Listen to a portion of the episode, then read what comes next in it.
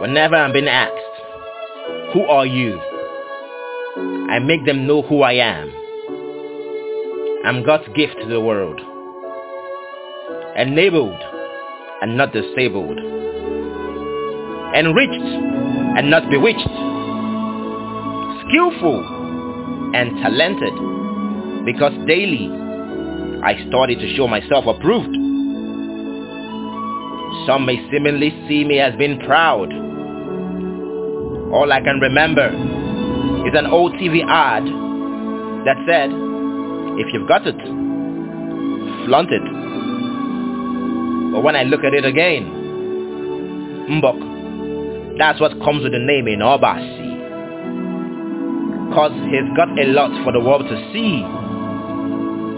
Ẹ̀bùn Olúwa ni.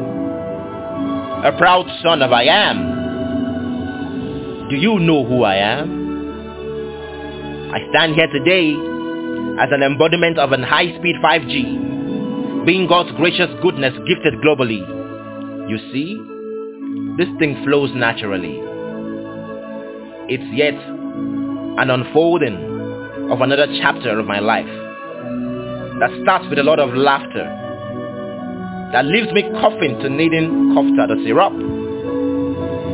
For I am a volcano, so I erupt as the outward expression of the inward harmony of my soul being grace, unmerited, yet am found worthy in his eyes. For there is not a just man on earth who does good and does not sin. All I keep doing is running back to the timeless cross, a place where mercy and grace forever flows. In a plane, looking down from 25,000 feet, amazed at its craftsmanship and wondrous works, inasmuch as I should be in awe about myself, whom he created in his image, a piece of art with no gauge.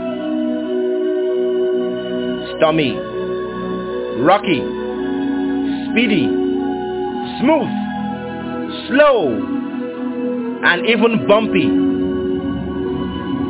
has been the journey over 3 decades. And to mention the haziness, uncertainty, and unclear path I've had to tread, I'm not even close to the destination, but I'm grateful that I've come this far, and in him I forever trust to steer the course of my life to the place that I will be free of strife.